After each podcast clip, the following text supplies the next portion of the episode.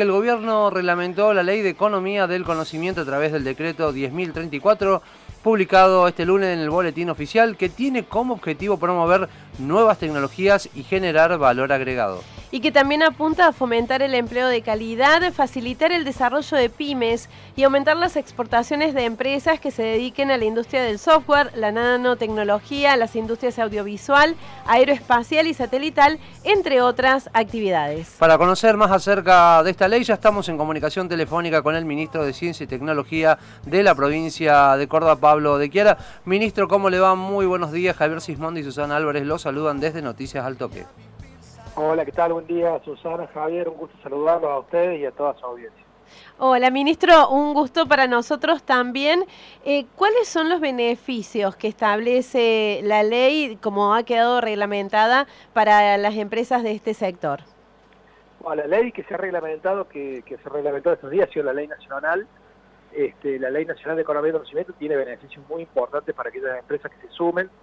Eh, entre ellos tienen que ver con eh, reducciones al impuesto a las ganancias, un bono fiscal por, este, por empleados eh, de un porcentaje de los aportes patronales, un porcentaje importante, también tiene cuestiones de género, este, que en el caso que se contraten este, mujeres y, y, géneros no binarios y demás, tienen un porcentaje adicional, y también tiene algo que es muy importante que es la eliminación de las retenciones de exportaciones, con lo cual también va, a permitir va a permitir eh, exportar más, es uno de los objetivos que tiene la ley.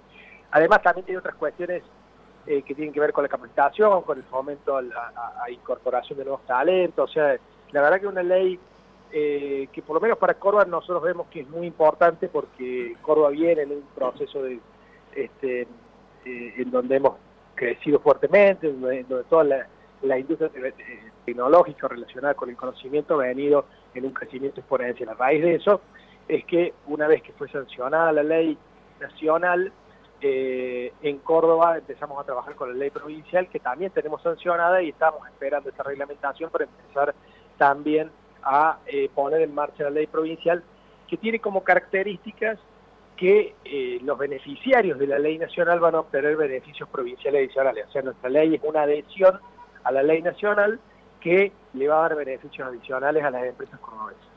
Ministro, ¿se espera que a lo mejor en, los primeros días o en los primeros, por lo menos meses del año del, 2021, se pueda llevar adelante esta adhesión por parte de, la provincia a esta ley nacional? Sí, nosotros la ley provincial ya está aprobada en la legislatura. Eh, nosotros, como es una adhesión, necesitamos que se complementen, se cumplimenten ciertas cuestiones a nivel nacional, como es la reglamentación esta reglamentación todavía quedan pendientes un par de resoluciones este, que tienen que poner en marcha, que seguramente lo harán en estos días, y a partir de eso nosotros ya vamos a tener las herramientas completas para poner en marcha la ley provincial. Que insisto, la ley provincial es una adhesión a nacional, es decir, primero hay que tener los beneficios nacionales, estar inscritos en la ley nacional para poder obtener los beneficios en la provincia de Córdoba.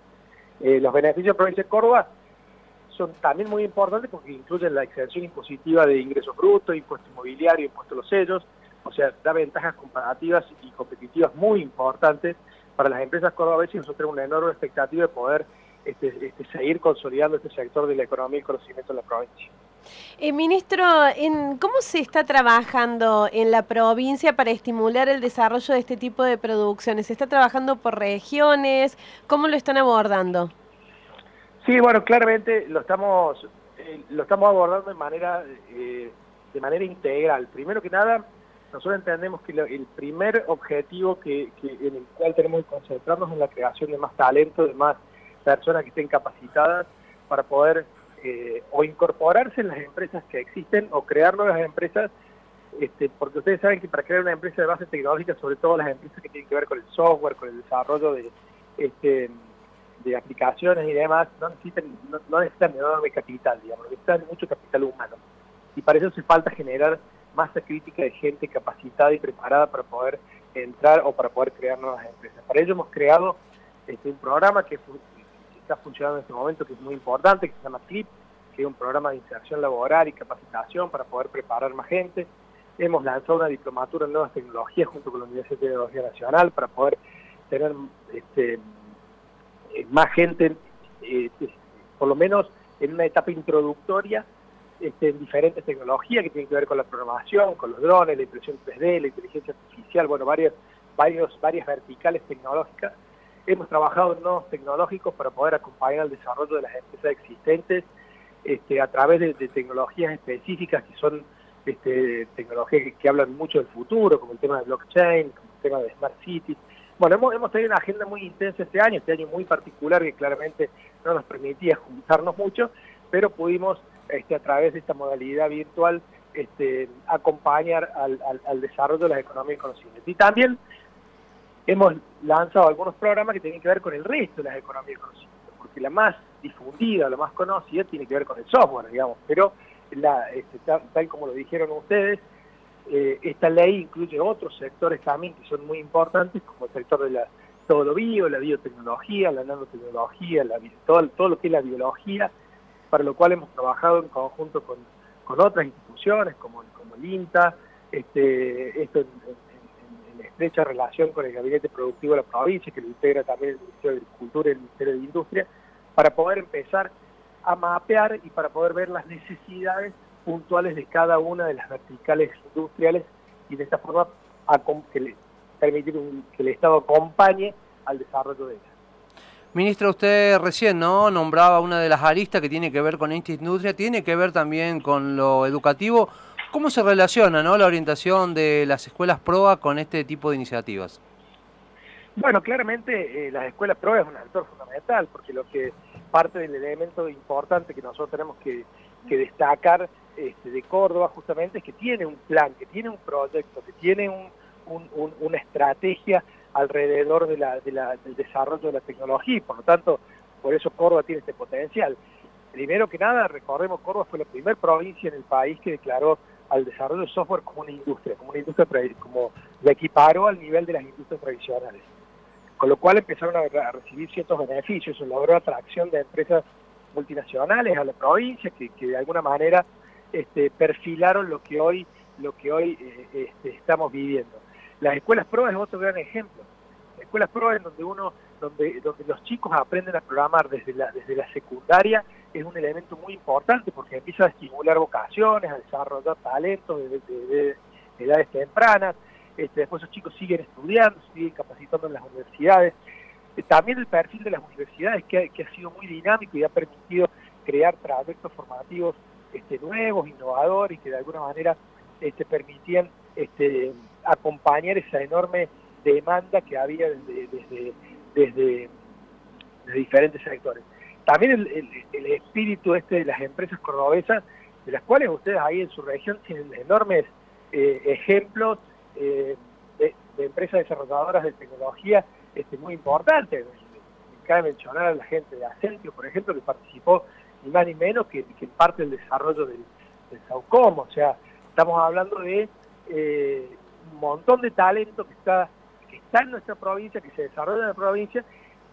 Y el último punto, en este famoso triángulo de sábado que todo el mundo habla, donde está el sector académico, donde está el sector privado, bueno, también hay un Estado presente que acompaña políticas públicas activas para generar más desarrollo y para generar este, más posibilidades en este mundo. También es un, es un es una industria o es un o es un sector o son varios sectores que permiten eh, incluir muchísima gente este, o dar respuestas laborales a, a, a muchas personas porque tiene, tiene muchas eh, eh, dimensiones en las cuales uno puede ingresar. Hablando precisamente de, dar respuesta a la necesidad laboral, a nivel nacional la industria del software y servicios informáticos genera unos 7.000 puestos de trabajo y se estima que hay 6.000 vacantes sin cubrir. ¿Cómo son estos números en Córdoba? Sí, creo que debe ser 70.000, debe ser casi 80.000 puestos, ¿no? Que 7.000. El dato... ah, sí. Nosotros solamente en Córdoba tenemos calculado que en la industria del software únicamente, o sea, el software únicamente tenemos unos, unos 15.000 puestos de trabajo en Córdoba, en Córdoba provincia. Y en Córdoba, el déficit que midió, midieron este, el clúster tecnológico de Córdoba, el déficit de empleo es de unos 3.500 puestos. Ese es el, número que, o sea, son 3.500 personas que si, que si tuvieran capacitadas suficientemente como para poder ingresar a las empresas, las empresas las tomarían. Mira, estoy eh, recuperando el dato que es de una página del gobierno nacional que habla sobre ah, esta industria y habla, y sí, son el dato que dan acá son 7.700 puestos de trabajo que, que son los que genera según esta página y que eh, supuestamente existen 6.000 vacantes sin cubrir. O sea que Córdoba estaría por encima de estos números incluso. Sí, sí, sí, pero no, el dato nacional es más alto, eso te lo confirmo. Bien. Córdoba Córdoba sola, la provincia de Córdoba tiene 12.000 puestos, Córdoba es la segunda este, provincia, digamos, con más eh, desarrollo tecnológico del país, digamos, somos la, mayor potencia del interior del país, por decirlo de una manera, eh, y tenemos un, déficit de 3.500 puestos, estos, estos, estos datos son de cuando nosotros lanzamos el programa CLIP. A raíz de eso que nos pusimos a trabajar con las empresas, con las universidades, con el Ministerio de Educación, con el Ministerio de Promoción del Empleo y la Economía Familiar para crear un programa que permita este, alinear los requerimientos que tienen las empresas con las personas. Entonces, el Ministerio de Educación trabajó en un programa de capacitación para poder lograr este, dar ese salto entre, entre el conocimiento que tiene una persona, este, conocimientos básicos, digitales, digamos, y lo que lo requieren las empresas para en una capacitación de 300 horas que nos permitió, este, junto con prácticas laborales, tener personas listas para entrar a trabajar. Ese programa todavía está, está hoy en proceso y prevé que en, en, un año, desde que lo lanzamos,